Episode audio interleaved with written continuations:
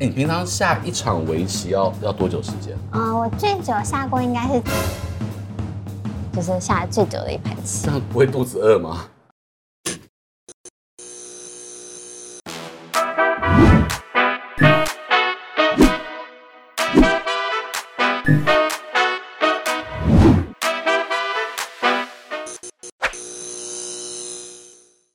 欢迎收看 E Studio 一镜到底之 Talk 一杯，我是主持人郑伟博。今天呢，我们邀请到的这位特别来宾，我觉得现现场已经有那种仙气飘飘的感觉。他集智慧、美貌、奇异于神。除此之外呢，他不是不仅是被日本媒体誉为千年一遇的最美丽的骑士，他还会跳伞，还是户外活动，还是还会水上的这些就是滑板，到底是？上天有多么不公平，让这样的这么多的优点集于一身，让我们来欢迎黑佳佳。Hello，大家好，我是黑佳佳。你知道听到这个你的你的声音跟你的人来到现场，其实呃，我有很多的朋友都非常的羡慕。真的吗？我还是觉得，对啊，就是我们这次就不会再告诉陈奕迅导演啊，或者是占卜啊，今天让我们独自的跟你就是一起去深度的讨论啊，深度的聊天，而且我要做出一个最史上最勇敢的决定，就是今天跟你挑战奇艺。我是一个在家连跟女儿下五子棋跟围棋都会输给女儿的一个爸爸。我通常小朋友都比较厉害。为什么？对啊，这是你从小就展现出天赋嘛？你可以跟我分享一下。嗯，其实我觉得小朋友学的话，其实是比较快的，就是我小朋友的理解能力，我觉得是特别强的。然后特别是小朋友很多都是非常有天赋。所以我在家被欺压，我现在在可能是一件很正常的事情。对，我今天要换另外一个战场。就是我，我不跟你挑战五子棋，我也不跟你挑战围棋，也不是下棋、下象棋，我直接跟你挑战跳棋。哎、欸，你的跳跳棋几段呢、啊？我大概有二十年没有玩了，所以我今天应该还是有一些这个优势，优势非常大。我其实规则有点忘记了，那我就安心了。那其实呢，就是女神降临了，来到我们现场，我们要先来一些不一样的，不只是跳棋，而且我要先来一个实体的快问快答。好，让大家 哎、欸、认识一下，到底黑佳佳这个台前幕后有什么不一样的地方？好，来哦。首先呢，三秒之内就要开始回答每一题。有有计时吗？没关系，我心中有三秒。哦、好，对，你不要顿呆太久。好，好了，我尽量。哈基米马修。好，第一题，最喜欢的颜色？黑色。不要因为你是黑就叫黑色。第二题，最爱吃的食物？冰淇淋。哦，什么口味？巧克力也是跟黑有关吗？第三题，喜欢的异性类型，脾气好，体贴，脾气好，体贴，温柔，温柔，这样才走得长久。帅呢？不需要。帅如果有的话就更好。哦，这是属于那个除了基本条件之外，可以 will be plus。就如果有的话很好。自己的怪癖，自己的怪癖，女神是完美的。我想一下，这个三秒答不出来。我慢慢给你，没关系。嗯、呃，我给你三十秒，我陪你。我出门一定要带伞算吗？就是我没有带伞，我就一定要再回家拿伞。为什么？就我要一定要有伞。对，我一定要有伞。是为了阳伞还是雨伞？对，要要就是哦，要有阳伞遮遮阳。对，OK。最喜欢的一部电影，除了《消失的情人节》之外。最喜欢的电影，嗯、呃，我喜欢《瞒天过海》吧。哎呦，哎，这次也是很有这个，就是智慧跟挑战智力。对对对。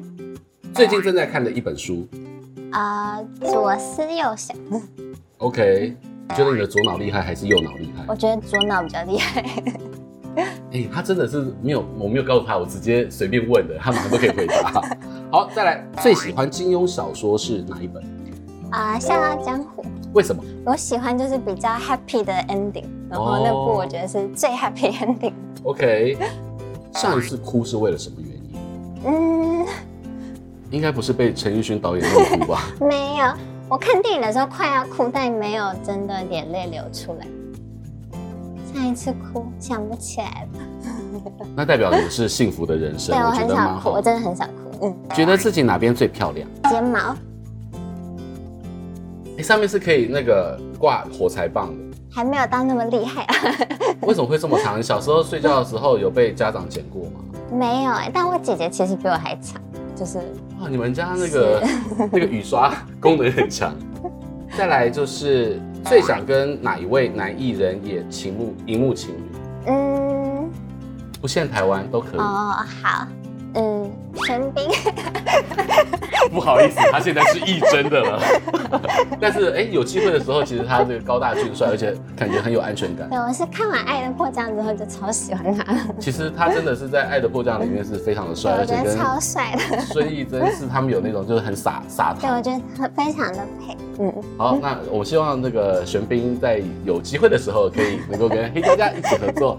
好，那其实听完快问快答之后，我们对佳佳可能会有一些。你可能以前没有想到的一些深度的认识，但是其实一聊到黑佳佳，啊、现在看到你有很多的跨界的成绩，不管是拍电影也好，然后也跟时尚，然后也走秀，但是其实你最擅长的是就是最美丽的骑士，以前有这个称号，六岁就开始下棋。然后一路走来，你不但是台湾职业的是七段的棋士，嗯、也成为是呃台湾在中国大陆第一人，就是是初段，对不对？嗯、就是第一个在大陆定段的女性。嗯、然后也在这个世界智力精英运动会当中，成为了这个世界围棋的形象大使。其实你看，在你的生活当中，围棋是一个是不是从懂事以来最重要的存在？嗯，对，因为我是从六岁开始学棋，然后从八岁开始，我其实就有想要当职业棋士。那时候是看了那部呃动画，就是呃《麒麟王》，然后看完那部之后，就有产生想要当职业棋士这样的一个念头。可是两年之内，呃，我觉得从六岁到八岁，一个很重要的是，除了学棋之外，嗯、你为什么会立定志向要成为职业棋士？哦，那时候我会觉得，就是世界上怎么会有这么好的工作？就是我下棋，然后还有人付钱给我，就是本身下棋就是一件很开心的事情，然后还有人要付钱给我，然后想说世界上怎么会有这么好的工作？但是其实要成为职业棋士，而且段数这么高，一路以来真的很不容易。作为职业棋士，一天究竟要花多少的时间练棋？啊、我小时候中间有去了美国一段时间，我十一岁到的美国，然后后来十四岁考上职业，然后大概从十五岁开始，一天大概就是十个小时的训练时间。四、就是、个小时，你不会觉得 腰酸背痛吗？就是小哎，小时候真的不会，长大之后就会了。因为我会这样问，是因为我进中年之后比较容易腰酸背痛。对对对，小时候完全没有这个问题。那时候基本上就是除了呃吃饭睡觉的时间，其实真的是大部分的时间都是在练棋的。那在这样成为职业棋士的过程，其实你有就是不同的老师教过你。嗯，其实有还蛮多老师教过我的，就是那不同的老师会赋予你怎么样的能力？嗯、因为其实每每位老师的特长不一样。嗯，对，因为每个老师其实他的强项也会不太一样。就是有的老师是可能大局布局方面比较强，然后有的老师可能是呃，比方说战斗的方面比较强。所以其实每个老师自己的强项其实也不一样，然后你可以从各个老师上面学习到非常多东西。然后有些老师其实会比较多是分享他的经验，就是在下棋的比赛的过程中一些，比方说心态方面的一些的分享。那我们就直接先下棋吧，边边边下边聊吧。那这个规则是？规则是我太好了，我又面对了一个职业棋士，他要问我下棋的规则。跳棋呢，就是。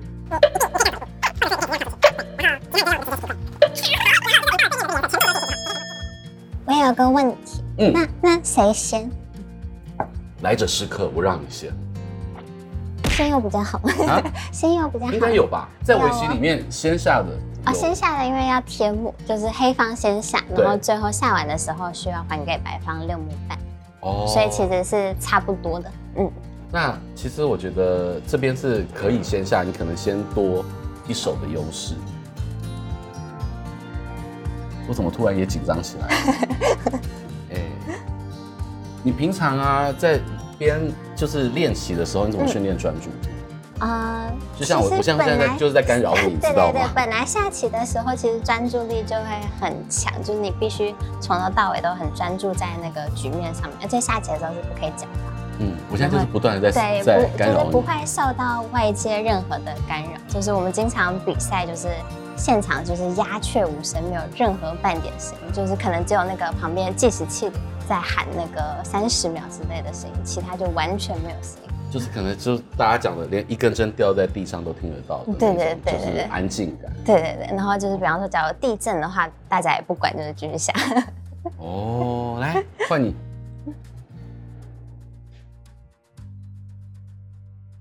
哎，我也蛮好奇的哦，就是你要训练专注度，可是像现在你你是会看手机跟看简讯的人吗？因为手机的资讯啊，然后那个简讯啊。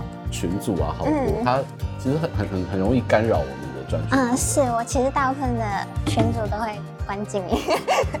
那你一天会看几次手机？我一天会看几次手机？嗯，其实也还蛮多次的，我没有真的数过，嗯、但可能就是每几个小时看一次。然后，呃，其实我们还蛮常拿手机来看，就是棋谱。哦。嗯，就手机里面有还蛮多围棋的 App，所以也会就是用手机来看棋谱，然后。通常在看棋谱的时候，假如讯息进来的话，就不会看，就是不会点进去看信讯息，就是还是继续看我的棋谱。还蛮专注。对，就不太会被影响。嗯。其实下下跳棋也是要去想到后面的布局，但你不要想的太复杂，不然。嗯。欸、你平常下一场围棋要要多久时间？啊、呃，我最久下过应该是七个半小时。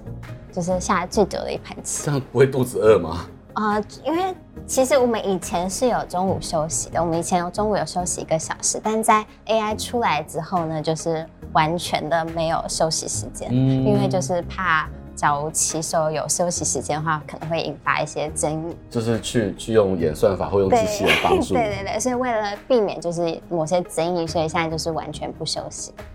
然后现在比赛很多都是十一点或十二点开始，然后就是一路下到结束，可能六七点左右。其实是很耗体力跟脑力。对，然后确实也是真的会很饿，就是会觉得，嗯，好饿。你觉得你在饿的时候，那个脑筋的思路会比较清楚，还是是吃饱的时候？嗯，其实。我觉得不能吃太饱，就是吃太饱的话，也会就是导致血液都都不在脑子上。对对对，就是无法专注。但如果很饿的话，有的时候也会想说，嗯，好饿。但其实，在下棋的过程中，大部分时间是不会感觉到饿的，就是你很专注在当下，所以你是完全感受不到那种饿的感觉。嗯。那你说，假设一场棋七个小时、八个小时，你会不会起来才突然？哇，感觉到哇！对，我每次下完就是起来之后，我会觉得我好饿，我好渴，我好累。对，就是下完之后一瞬间的感觉全部都会回来，但是在下的时候是完全不会有这些感觉，因为很专注。对对对，我就告诉你哦，跳棋它可以一瞬间的就这样跳跳跳跳到这边来，好厉害啊！啊，被被职业歧视称赞厉害，这是我的今天的人生高峰。你可以继续继续想一下。那其实我们刚刚讲，它也很需要体力。你平常都怎么锻炼你的体力？嗯、呃，我平常有在做一些运动，就是我每个礼拜有在上健身课，然后平常也会就是做瑜伽或者是游泳之类的。那会会跑步吗？跑是练心肺吗？还是说、呃、不太会跑步？哎，就是比较多就是重训。嗯，那你的运动效能也蛮好的，因为重训其实燃烧脂肪，还有那个身体的线条。对对对，然后就是如果夏天的话，就会去游泳。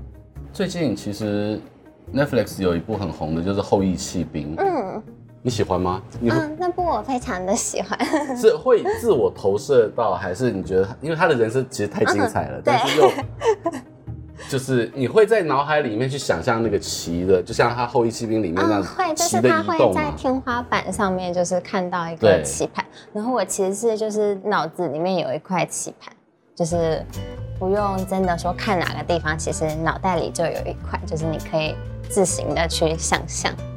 所以真的厉害的骑士心中，对，就是脑袋里其实都有一块棋盘，然后所以是随意携带式棋盘。好厉害啊！那在剧里面，他们就是还可以再跳。嗯，好。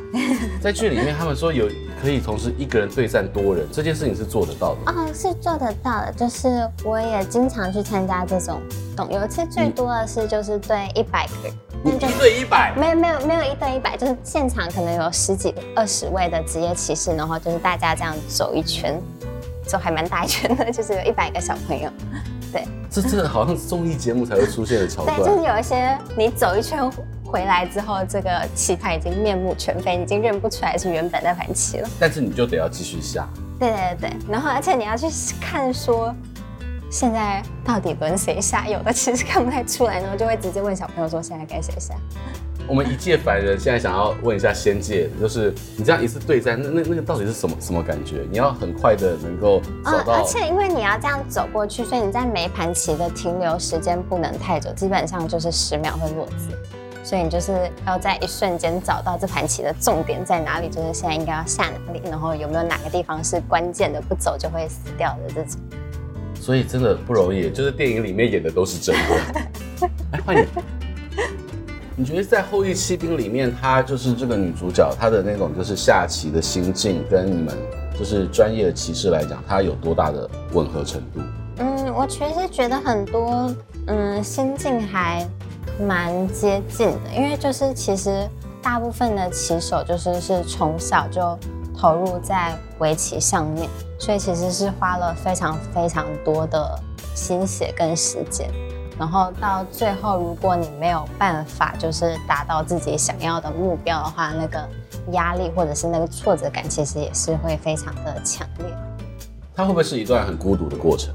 嗯，那肯定的，因为其实身旁的人很难有办法去理解你，比方说理解一个。棋士面对输赢的时候的一些感受，我觉得是外人完全没有办法体会的。所以我觉得这也是为什么很多棋手会跟棋手在一起的原因，才 才能够互相理解。对，就是 棋手是最了解棋手的人。嗯，换你。可是像你们专业骑士会遇到另外一个问题，就是你花了大量的时间在棋艺的修行上面，嗯、可是，在求学的过程当中，是不是就只能变成最后就是自学？啊、嗯。呃其实有分还蛮多类型的棋手，有一类型的棋手就是完全全心的投入在围棋上面，然后他们可能就是念到呃国中或者是高中，然后就没有再继续求学了，就专心在职业道路上面。然后其实也会有一些棋手是他们可能到国中或者是他们到高中，然后发现。其实他们可能没有这么适合，就是继续往职业比赛这个路线发展，然后再转过头来再继续去念书。所以他的这个路线就是未来发展还是还蛮宽广的。嗯、呃，对，就是大家会自己去评估，说自己到底还适不适合，就是继续往职业这个方向发展。换你喽。好。我的天哪！哎，不，你不可以到到到黄的地方，不可以到黄的地方。对对，到这边。好，嗯，真的。所以这一排是这一排都不能下。没有，如果如果你到了这边，你可以跳回到红的地方，就 OK。但它不能够停在这边。好。可以。我觉得你赢我的这个赢面几率还是很大。没有这件事情。那你刚刚讲的就是很多都是棋手跟棋手之间才能够互相了解。嗯。那你们的朋友圈会不会就相对的比较窄一点？嗯，对，我其实还蛮多朋友都是奇界认识的。对，我觉得确实也是，呃，主要是认识的时间又很久，然后又经常在一块比赛，所以就是真的是感情也会很深。在《后翼弃兵》里面，女主角她其实压力很大的时候，嗯、她要用很多的方式去排解自己的压力。嗯，对，那她有些是比较不健康的方法。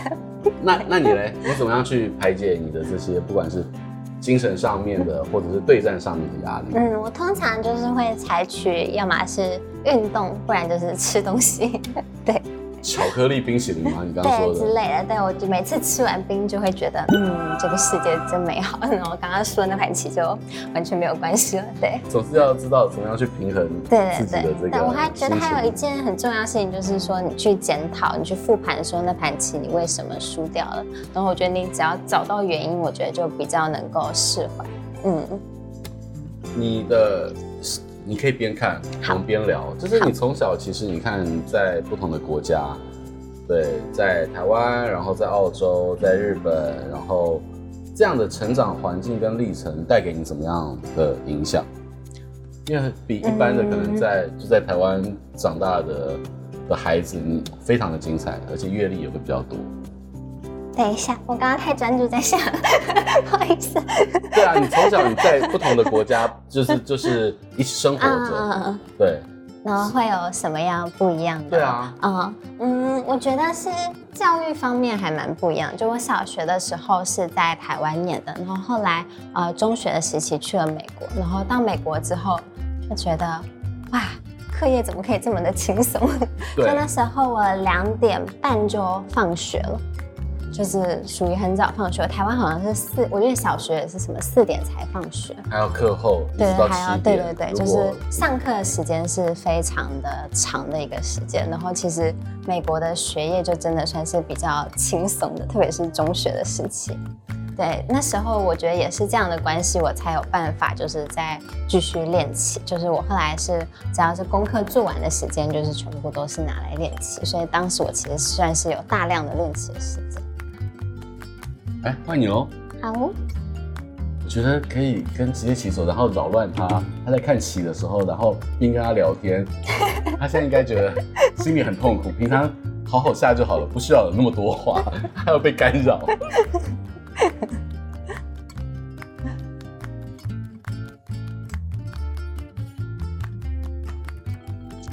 那你从这个就是专业的骑士，到了四年前，应该算四年吧，就是进入到演艺圈。嗯，差不多快四年。嗯，其实演艺圈是一个很容易让人家分分心的世界。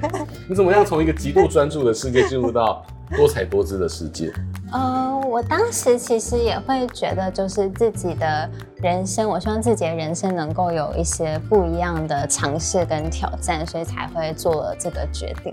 当时其实，在加入公司之前，有跟公司的老板聊过，就是我希望还是能够以我的围棋比赛为主，对，然后其他的时间再来做就是演艺圈的工作。然后老板也说，就是他很尊重我这个决定，也会以我的比赛为主。所以当时是在这样的一个情况下做出这样的一个决定。所以其实我们现在看来，你的平衡的还蛮不错的。啊、就是我其实算是还蛮清楚知道我自己想要什么的。就是我希望，呃，就是我的人生除了围棋之外，也能够有一些不一样的体验。而且我觉得这些不一样的体验，其实对于呃围棋上面也是会有一定的帮助。嗯、因为棋手，我觉得如果是一直。呃，在围棋圈，就是我觉得，呃，你看到的世界会比较小。那当你看到世界比较小的时候，你其实看到的棋盘也比较小。就是你的，呃，眼界有多广，我觉得你的棋盘就有多大。你觉得你在棋艺之外的演艺工作跟生命的历练，它对于回归到棋盘上面对你的帮助？嗯我觉得是有的，就是我觉得在过去我的棋算是，呃，有点被定型，就是我的下法其实就是有一点套路了吗？对对，就是等于说我下法是非常稳健，然后永远都是基本是下本手的一个状态。然后我当时也很希望自己能够突破这样一个状态。然后我觉得在。体验了更多不一样的事情之后，我觉得确实想法上面也会改变，然后呃，棋风上面也会稍微有点变化。有跟你的就是常年的对手给你一些 comment 过吗？哎，会不会他突然觉得你的下的手法不一样或战法不一样？啊、呃，就是有老师有说过，就是我的下法感觉就是有比以前来的呃更加的开放一点，就是我以前就是会下的非常的保守，对。不会，我刚刚觉得你刚刚有一手也是进攻的很快。没有。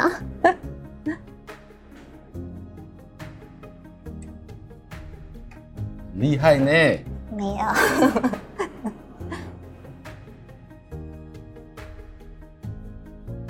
哎呀，被你堵住了。你知道我刚刚在想什么吗？不知道，我堵住了什么？没有，我刚我刚刚是这样子，这样子，这样子，这样子进去。没有，这是一场意外，我不是故意的。你竟然会想到下三下三步？没，没有，没有，这是一场意外。好来，哎，其实进入到了演艺圈，你看你现在又拍了电影，你觉得拍电影给你最大的收获是什么？除了跟台湾当代最厉害的喜剧编剧兼导演陈奕迅合作，薰导给了大家很大的启发。你看，它包含了给了大配一个全新的演艺生命。嗯、那拍电影对于你来讲，你的收获是什么？嗯，我其实一直还蛮想要尝试看看演戏这件事情的，因为我一直觉得我的内心是一个比较。内心戏比较少，然后比较不丰富的一个人，所以我希望就是能够透过表演，算是更加的了解自己，然后去挖掘自己内心一些比较深处的东西。嗯，因为其实我觉得，因为长期下棋的关系，所以我非常习惯，就是一直以来是脸上面无表情，然后其实包括心里也不会有太多的情绪起伏。然后我觉得，嗯。我觉得我自己希望我能够去找到自己内心的一些情绪。嗯，其实你在戏剧的表现当中，除了电影《消失的情人节》之外，有在不读书俱乐部里面，嗯、然后写书、出唱片，这些会是你的计划吗？嗯，在演艺圈你还想要挑战什么项目？目前都还不是我的计划。我自己会，假如出书的话，会比较希望能够出跟围棋相关的书。嗯、对对对。就是呃，至于唱片这方面的话，目前暂时还没有这个计划。对，你先下下完，我再问你关于金庸的这一题。一般围棋来讲，就是这样下一个最久可以多久时间？一手最久可以。一手嘛，哦，嗯、一手这个其实没有规定，就我们比赛通常是我有三个小时，然后对手三个小时，然后这三个小时是随便你怎么运用，哦、所以你第一手就要想三个小时，其实也可以，对，就是这个是没有规定。我自己最久的话想过的应该二三十分钟左右，但我觉得就是我很容易思考非常非常的久，然后最后下出来的棋。还是我第一感，哦，会觉得嗯，好像略微有点 有有一点浪费时间，对，就是花了很多时间，但下的还是我一开始最想下的地方。嗯、但至少你是深思熟虑，是有深思熟虑，但就是我下棋有点太慢，就是会花太多的时间。嗯，嗯。在金庸的小说的角色里面，如果有机会让你演，或者说你最喜欢的女性角色是谁？啊、呃，我最喜欢女性角色应该是《笑傲江湖》里面的任盈盈。哎，蛮蛮不错的哦。我刚才在想会不会是黄蓉？我觉得其实她非常的，我觉得了不起。其实今天跟你聊了，发现不只是一般的媒体看到你是美白甜，其实你有很多自己的想法，然后你又会去。跳高空弹跳，还是嗯，对，我其实还蛮喜欢尝试一些就是比较刺激的一些活动。就是我之前有去澳门塔跳过高空弹跳。澳门哦，澳门塔那个其实很高，欸，对，世界上最高的，对，好像两百三十三公尺。其实平常的 压力真的很大哈。没有，我自己一直以来对这方面都还蛮有兴趣的。然后后来前年也有去杜拜跳伞。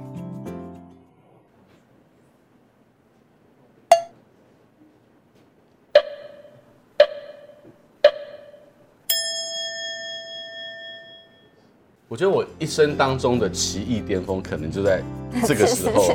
对，我觉得到了这边，其实我我觉得要把今天这个局留到给所有的观众朋友看，看看最后会是什么样子，让大家自己自行脑补。我我现在真的在我们刚才的对战当中，我可以感受到专业棋士的专注，跟去想到全局的那种。哦，但就会有一点难以一心二用，就是比方说我讲话这就是我的战法，我要一边跟你聊天，然后又要去问到一些很很重要的事情，还要一边跟你下。没有，就是讲话的时候我就不下，然后我下的时候我又不讲话，就是没有办法同时做两件事情。所以其实围棋真的就是要一个高度的专注，嗯，对，就是专注力非常重要。而且我们今天现场完全就体现了佳佳说的，在那个棋艺的对战当中，现场完全安静的那种感觉。刚才呢，在过去时间不断的流逝的这十五个小时当中呢，其实现场的所有的这个就是工作人员都很专注的在看我们在对战，鸦雀无声。对，没关系，我们就让这个残局让大家继续的去想想。哎，我们刚才的这个战术推演啊，下棋啊，可是今天难得佳佳来到现场，我觉得我好想要帮所有的观众朋友去了解一下女女女神的真实日常。所以你的包包啊，出门啊，刚才你有讲到说你一定会带伞，嗯，对，对，还有你的包包平常出门都会放些什么东西？但我包包真的还蛮无聊的。真的吗？究竟有多无聊？我可能要请他的经纪人来。哎呀，经纪人刚才辛苦你，见证了一个新的跳棋界的巨星的诞生。我会非常失望那种，我要把棋盘移走。对吗？不行不行不行，他现在很重要，他是我一生中的奇艺高点。好，这样包包要放来。哦，对，那你就这样子，然后对着对着摄影机，让我们看一下。那我把包包。原来女生的包包有什么东西呢？包包有口罩。哎，在这个后疫情时代，这成为新常态的同时，口罩很重要，而且呢。你要记得，现在那种彩色喷墨很有可能会致癌，嗯、所以最好是原色的。呃，对，而且最好是 MIT 的，Made in Taiwan。对，这是 Made in Taiwan。然后手机，哇，你的壳也这么可爱啊！这是姐姐送的，是我的生日礼物。有姐姐真好。人工泪液，没有，我跟她抱怨，她应该给我买一个新的。她旁边被撞到。那你就在节 节目里面跟姐姐许愿。对，姐姐是不是应该给我买一个新的壳了？人工泪液，对，人工泪液，然后护唇膏，啊，然后这是薄荷棒，这是我下期一定要用的，就是你刚刚没有用，所以你就觉得这对手太弱了？没有没有，就是下比较长时间的话就会。我已经觉得刚才很长了，你那个平常非常的短。啊，牙线棒，还有。好日常，原来女神的日常是这样。你看什么书？啊，最近在看的左思左思右想，你刚才讲的。对对对。然后最重要的东西没有它我不出门的雨伞，其实应该是阳伞，就是我一定要伞我才出门。你是怕晒的人吗？对，我超怕晒，就是因为性黑，所以就不想要再黑下去，所以一定要防晒。呃，好冷，我就很喜欢防晒，就是大概只有五十公尺，我一定要把伞拿出来。OK，五十公尺，就是对，哪怕拿伞再麻烦，我也要拿出来。耳机，耳机很重要。对，然后钥匙就没了。原来。对，这么的无聊。女生的日常，哎，不会啊，我觉得这这很重要。啊，你出门是都不花钱的哦。哦，不用花钱。我有张信用卡在里面。哦。嗯，就是悠游卡。你觉得现在这个行动支付很方便？对，非常方便。万一你要在路边吃欧阿米？没有，通常还是会就是一千块加一张悠游卡，然后悠游卡就是也可以当信用卡。所以真的是科技的进步，让我们的生活很便利。对，就是我没有带钱包的习惯。嗯。